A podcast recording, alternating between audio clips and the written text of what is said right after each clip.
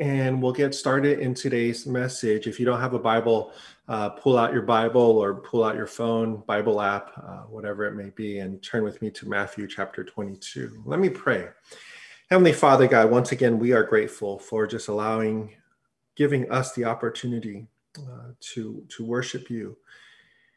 As the songwriter says, as long as you lend us breath, we want to praise you, and we want to acknowledge that you are our God, you are our King, that you have rescued us, not just from sin, not just from hell. You've rescued us from even ourselves and our own brokenness.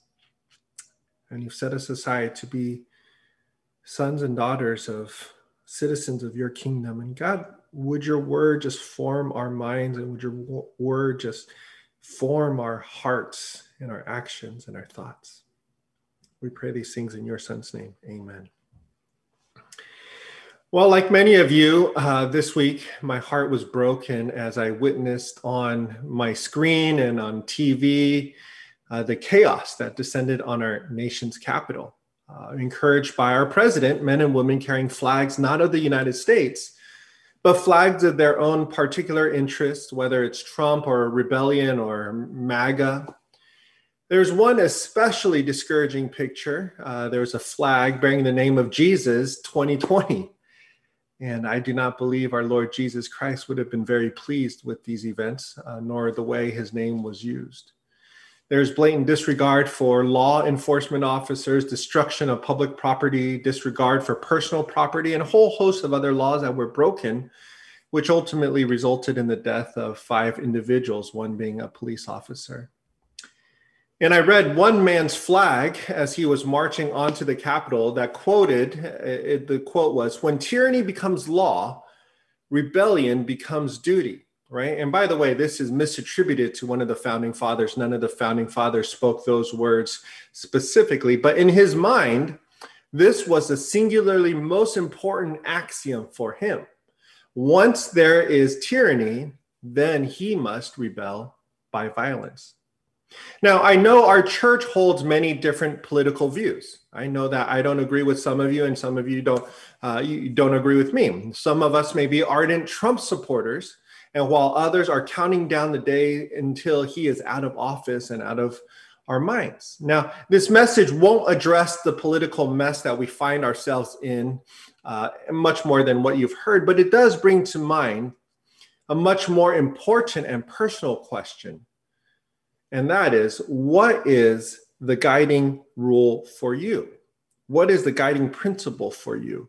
What is the law or the rule that can never be violated? Or to put it in terms of biblical language, what is the greatest commandment to you? Right? For this man, what he viewed as tyranny, an election that didn't go his way, or an election in his mind that was stolen or committed fraudulently, or there's an incoming administration that he disagrees with, then the law that he must follow is rebellion, or in his case, rioting at the state capitol. The question I have for us is, what is your guiding principle? What is the rule, the law, the greatest commandment for you? Well, one day Jesus is asked this very same question. One of them, a lawyer, a scribe, comes up to him and questions him and tests him. And he says, "Teacher, what is the greatest commandment in the law?" What is the greatest commandment in the law? And in essence, what this man was asking him, he was saying, Jesus, if you could summarize all of the Old Testament, all of the 10 commandments, all of the Torah, the prophets, how would you do so? If there is one law that guides you, Jesus, what would it be? Now, most of us, we have heard of the 10 commandments, right? Don't murder, don't steal, all that stuff. But within the Old Testament, scholars have counted at least 613 laws and statutes, commands, and ordinances. There were 613 rules for every obedient Jew to be faithful to. 248 were positive. Right? Do this and do that.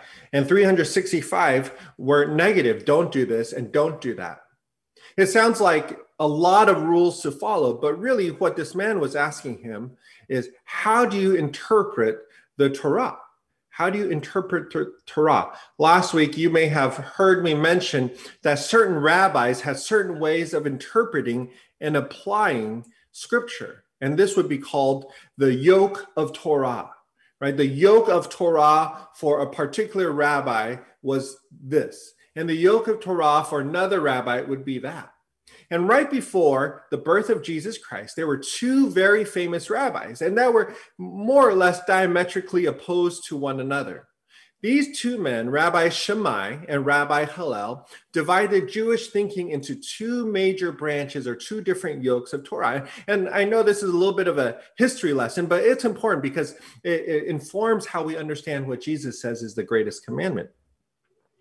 Rabbi Shammai was known to have a very strict interpretation of the law. Every single law had to be kept at all time. It doesn't matter where you were or how convenient, inconvenient it was. Every single law had to be kept at all time. For example, one time his daughter-in-law gave birth to his grandson or her son during the festival of booths, right? Festival of tents. And it's during this tent that every Jew was supposed to construct these little tents or these little booths and live in them to remember as a nation that they wandered in the wilderness. Well, the story goes, as his daughter-in-law was giving birth to her son, Rabbi Shammai did not want his newly born grandson to break the laws. So he broke through the roof. He dug through the ceiling where his grandson was born. He lowered himself down and he covered this brand new infant boy with branches, thus fulfilling the law. It doesn't matter that this boy was just hours old. Rabbi Shammai was primarily focused on obedience of the law. That was his yoke. Around the same time, a little bit after, there's another rabbi, and his name is Rabbi Hillel. If Rabbi Shammai is seen as a strict interpreter of scripture, literalist, then Hillel was the more liberal, more permissive interpreter application of scripture.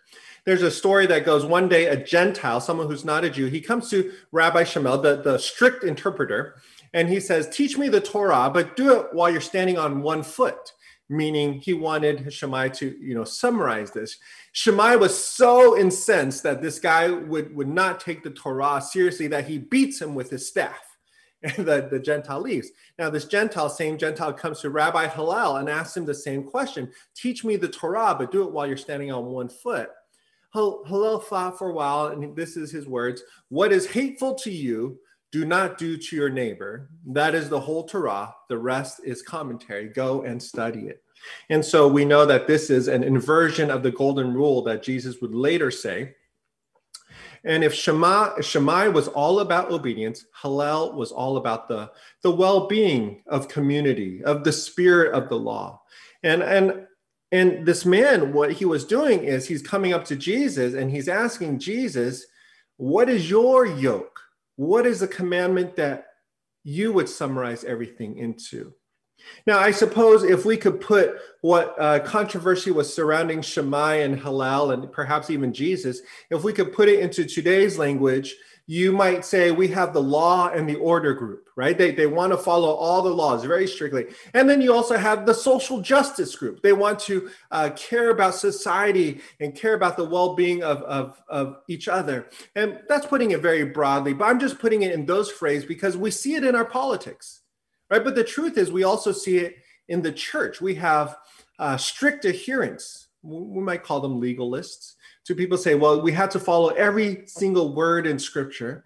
And then we have those who focus much more on community to the point where the gospel is really just a social gospel. And the context of this man, as he comes up to Jesus, he's saying, Jesus, where do you stand on these issues? What is your yoke of Torah? How do you interpret and apply God's word? And so Jesus responds to him and he says to him, "You shall love the Lord your God with all of your heart, with all of your soul, with all of your mind. This is the great and first commandment. And a second is like this. You shall love your neighbor as yourself. On these two commandments depend the entire law and prophets." On these two commandments hang the law and prophets. And what Jesus does here is absolutely brilliant. He's saying out of 613 laws, out of the 10 commandments, out of the entire Old Testament, the first 5 books and the prophets, the thread that binds everything together, the thing that cannot be forgotten or left out is a love for God and a love for others. And what he's saying is love is a centerpiece of Scripture.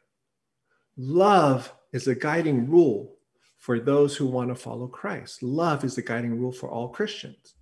And Jesus, he doesn't fall into the trap of promoting one school of thought over the other. He's not saying obedience to God's word is more important than loving your neighbors. Nor is he saying disregard God's word to help out your neighbors. He's saying these two go together. They are inseparable, right? Together they make up what God desires, but love is a motivator for obedience. Love is the driving force for communal well-being, right? You could have love. I mean, you could have obedience, but if you don't have love, it's legalism, right? At the same time, you can care about society. You could care about the welfare of your neighbors, but without a love for God, it really just becomes social welfare. And what he is saying is there is another way. There is a superior way, a way of love, a way of loving God and loving neighbors. And that's it. The entire law and prophets hang from these two points, right? The entire Old Testament canon for Jesus Christ, for all the Jews during his time, hang on this: love God and love your neighbors. It sounds simple enough, doesn't it? Well, maybe not so fast, because there is some good news and there is some bad news. The good news is this is open to anyone, right? You don't need to be a scholar. You don't need to be a seminarian. You don't need to be a lawyer or pastor or priest to love God. You don't need to teach Sunday school or attend Sunday school in order to love God. You don't need to be rich or fancy. It's open to everybody, right? Anybody can love God. It doesn't matter what your background is. We can all love God and we can all love other people. But here's the bad news. The bad news is we don't love God. We don't love God the way that he wants us to. In fact, Scripture tells us nobody loved God. When Jesus responds to this lawyer with this command, it would have been very obvious what he was saying, right? He was recalling what is commonly known in Hebrew as the Shammai, right? These are the verses that every Jewish person would recite when they wake up, and they would recite again when they go to bed. And the Shammai comes from Deuteronomy chapter 6. And it's called Shema because Shema in Hebrew means to hear. And it begins in verse 4, "Hear, O Israel, the Lord our God, the Lord is one. You shall love the Lord your God with all of your heart, with all of your soul, and with all of your might." And what the Shema is teaching is that we are called to love God with our whole being, every part of us. Everything we have, we were created to love God. And when what you see here, right, in this heart, soul, mind, and strength, it's not emphasizing or it's not compartmentalizing these different components in a human body. It's not saying, okay, well, there's 4 components that we need to love God with. It's a way that the Jewish mind would describe our whole being. It's the same as saying, you know, you might say, well, from this person's head to his toe, we're not really talking about his head or his toe, but we're just describing the entirety of his body. The heart, soul, mind, and strength encompasses our entire being. It encompasses our affections. It encompasses our efforts. It encompasses even our wealth. Some might translate, some Hebrew translators would say the strength could be translated into your wealth, how you spend the money you have. And what Jesus is saying is that we were all created. God designed each and every one of us to love God and to love our neighbors with everything we have, with our entire being. That's how God created us. That's how God designed us. And if we want to fulfill our purpose in design, we need to love God and love our neighbors with every part of our being. You know, during this pandemic, I've got a chance to spend a lot more time with my family, and I know some of you have as well. And to be truthful, as difficult as this time has been, I've actually really enjoyed the time together. I don't want to paint an overly rosy picture for all of you because, it has been hard at times, but it's been great seeing my girls play with each other and love each other. And it's great when they love and respect Sumiko and I as well. And some of our best moments come as we sit around talking or playing board games or playing video games. When Sumiko and I had our first child, Kaya, we didn't have a conversation thinking or saying, I hope this kid hates us. I hope this kid only loves us a little bit with a little part of their heart. No. We wanted Kaya and then later on Mika to enter into our family knowing how much we love them, allowing them to love us, knowing our love for each other and loving their siblings. It's out of this community of love that they respond in love. You see, that's how God created you and me as well. God existed for all eternity in community within the Trinity. He was self-satisfied. He didn't need anything else. But because of his great overflowing love, he created us to welcome us into a relationship with the triune God. He says, come on in. We were created to experience the love of God. And after experiencing that love of God, we respond in love towards God and then towards each other. Right? But let's be honest. As much as I love spending all this time with my family, sometimes it's not great. And the pandemic has also shown me my own sin, right? Sometimes we have periods of time where the kids are yelling at each other and they're hurting each other. There are times when I'm yelling at them and I'm not acting in their best interest, right? Where I'm more focused on my own wants. I just want quiet, or I just want peace. And I just, lose it with them. And the Bible tells us it's because of sin, right? Our love for God has been redirected. We were created to love God, to receive the love of God, and to love God back, and to love others. But because of sin, our love for God has been redirected. It's been turned away from God, and it's actually been turned inward. Before the reformers, we're starting with Augustine, coined this phrase, homo incurvatasi, meaning man churning inward on himself. Martin Luther picks this up in his commentary in Romans, and Karl Barth later after him. But the idea is our love for God that was supposed to receive the love of God and then to give back God love became more focused on ourselves. Here's a painting entitled Narcissus by Caravaggio. It's just, we instead of loving God, we become self-absorbed. We become self-centered. We become selfish. We don't love God with everything. We don't love God with our mind, soul, strength, heart. We love ourselves more. We love our careers more. We love our grades more.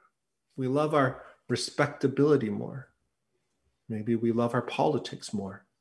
Even our good deeds, right? Because we're just only focused on ourselves and how great we are. How many times have you heard the phrase, as long as I do more good than bad, God will welcome me into heaven, right? That's an impact of incurvitas. We think that we can save ourselves even because we think we're that great. It's not just outside the church. It's inside the church too. Right? The legalists within the church, the legalists within my heart.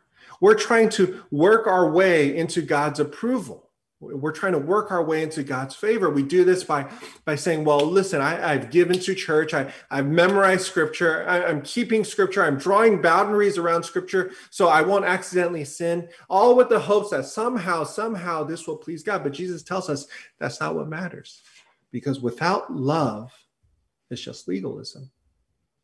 And this incurvitas and this sin cuts the other way as well. And some people will say, well, hey, I'm forgiven, so let me sin even more. Right? Paul says that's ridiculous. That's crazy talk. Licentiousness or license to sin doesn't draw us closer to God. It just reveals how broken we are. It just reveals that we love ourselves and we love our pleasures and we love our desires more than we love God. And it's just out in the open. Sin also impacts how we love others too. Do you guys remember, it seems like an eternity ago, when this pandemic first happened, we saw pictures of people hoarding toilet paper or hoarding hand sanitizers. I remember a guy with a garage filled with hand sanitizers. Why? Right? It's not because they go bathroom a lot. It's not because they need to wash their hands a lot. It's because it's all about the individual. It's all about me. I read recently some individuals, now that we have this vaccine, some individuals are looking for ways to skip ahead and get the vaccine early. And so they're saying, how much can I pay to get it? Now, look, I get it. The virus is scary, right? A ton of people have been impacted by it. A ton of people have died from it. I know families were stolen the opportunity to properly grieve and mourn. I get it, right? But when we try to pay our way to the front of the line, it's revealing something in our hearts. It's revealing something about me. It's revealing this inward curvatures and curvitas. And the political mess that we see, this chaos, this division, the vitriol, the hate, it's not just the politics, right? The racism or social injustice, false accusations, all that we see around us, it's a result of sin in the world, of a love that's supposed to be directed towards God, but now it's fixed on my own desires, my own self, my own views, my own needs. See, we were created to love God with our entire being, but sin has distorted our hearts, so that we can't and we don't love God with our entire beings. And that's the problem with everything we see around us today. All of the chaos that we saw this week and that we've seen for years past, sin has caused our hearts to turn away from God, to grow cold towards God's affection, to become like rocks, rock hard towards God and God's word. So what are we to do? Right? That's where the gospel comes in. That's where you and I, as followers of Jesus Christ, we hold the keys to salvation, to bringing God's kingdom in heaven here on earth. The only way we are able to do what we are created to do is for God to come in and heal our hearts. Because if the problem for humanity, for you and for me, is that we have a heart that is turned inwards, that is turned away from God, then the only solution to that problem is God needs to give us a new heart and a new affection for him. In fact, the prophet Ezekiel, hundreds of years before Christ, he sees the problem and he recognizes the problem. And God says, you know, one day I'm going to give my people a new heart. I'm going to perform open heart surgery. I'm going to put a heart of flesh within them. I'm going to remove that heart of stone and I'm going to put my spirit within them. Right? And God does this through Jesus Christ. When we put our faith in Jesus Christ, in his death and in his resurrection, in his power to forgive our sins, this desire to only care about us, in his ability to welcome us into the family of God, God gives us a new heart, a new affection for him. He gives us the Holy Spirit. And now finally, our hearts can receive the love of God, experience the love of God. Paul writes this to the church in Rome.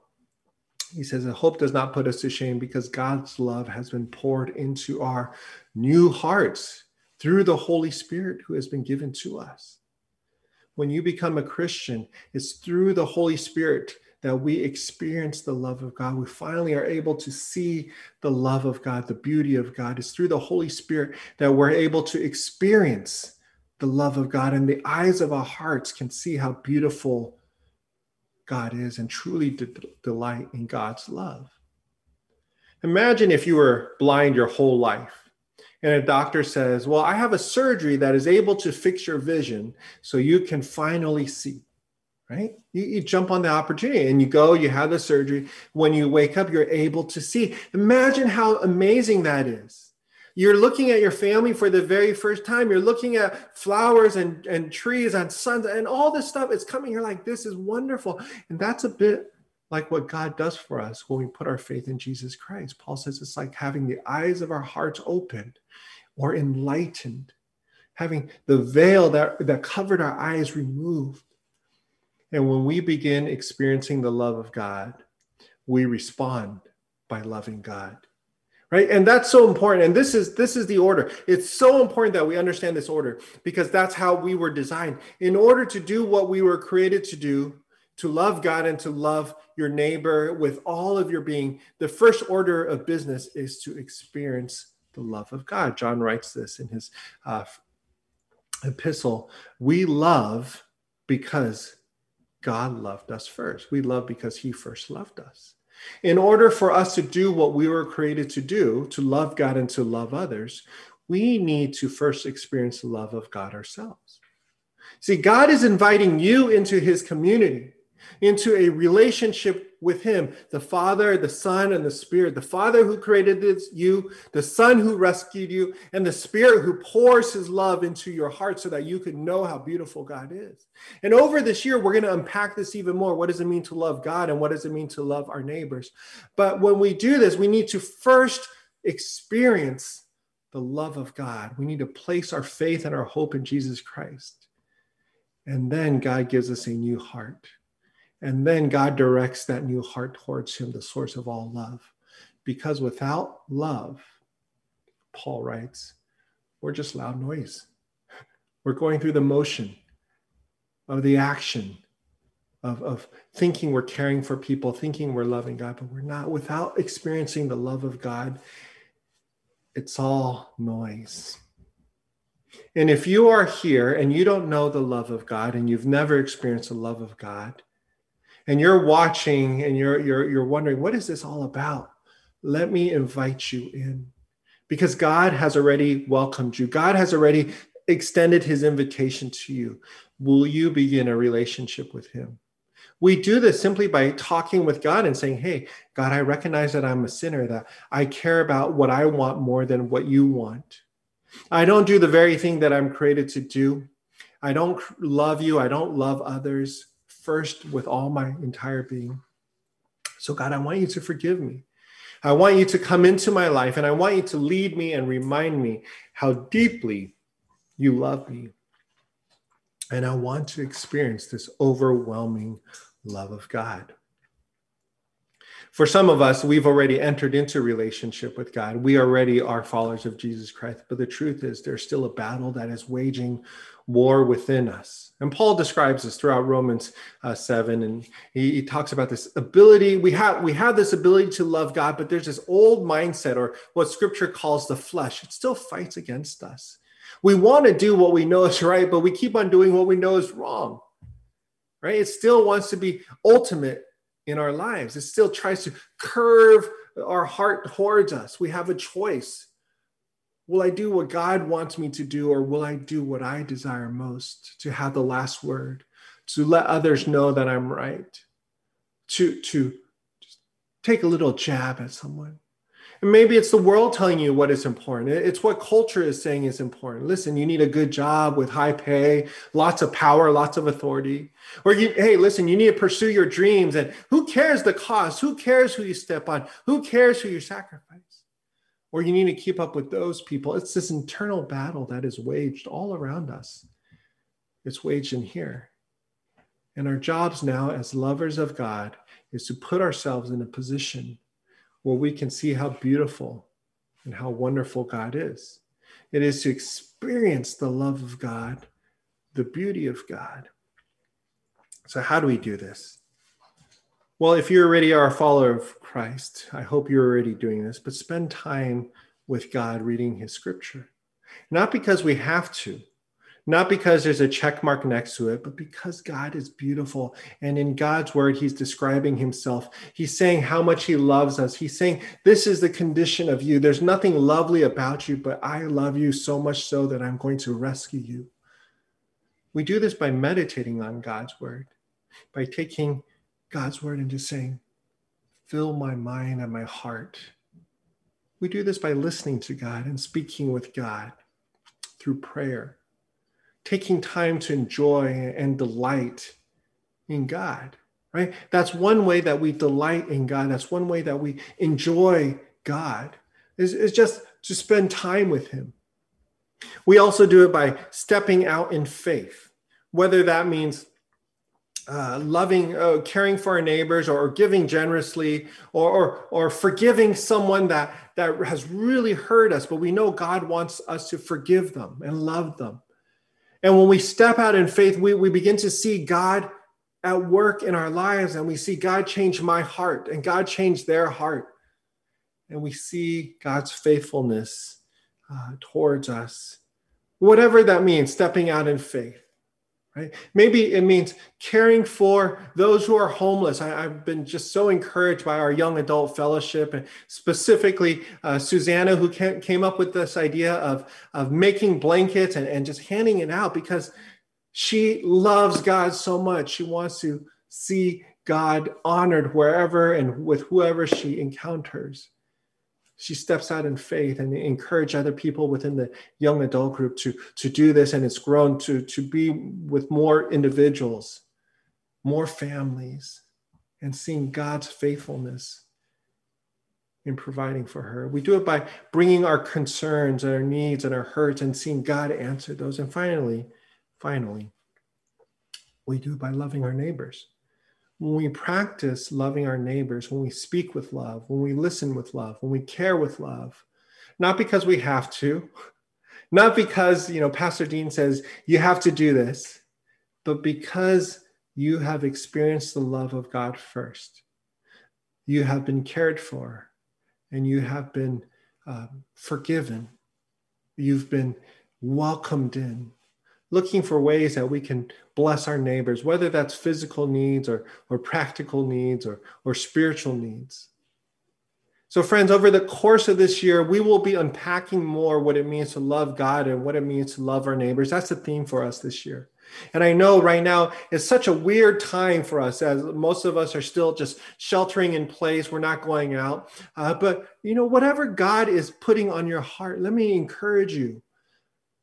Take steps of faith, right? And let other people know this is what God's been putting on my heart in loving him and loving my neighbors, right? Stay tuned, stay engaged, put into practice ways that you might love God and love your neighbors. Maybe one thing that you can do even this week as we put all these things into practice is do this old Jewish practice of reciting the Shema daily, right? We don't have to. It's not, there's no check mark there. But when we wake up, make this your prayer. God, help me love you with all of my heart, soul, strength, and mind. God, give me opportunities to love my neighbor as myself. And when you go to bed, say, God, thank you for letting me love you as best as I could, as hard as I tried. Thank you for loving me first and loving others. Let's pray. Heavenly Father, we are grateful, Lord, once again, that your word speaks into our lives, speaks into our hearts, speaks into our communities and our nation. We know that apart from you, there is no hope. There is no hope for healing, for reconciliation, but ultimately there's no hope for salvation apart from you and your word. God, for our church, I pray that you would allow us to experience your love in new and profound ways this week. I pray that as your Spirit continues to pour your love into our hearts, that we would have the eyes of our heart open and just see how beautiful you are. I know for many of us, we struggle with loving you. We want to love you, but it's more out of rote, or it's more out of repetition, or it's more out of custom. God, would you cause our hearts to continue to be soft towards you? Allow our eyes to see how beautiful you are. Might we delight in who you are and love you back because you are the ultimate beauty, and love others because you have loved us first. We thank you. We pray these things in your Son's name. Amen.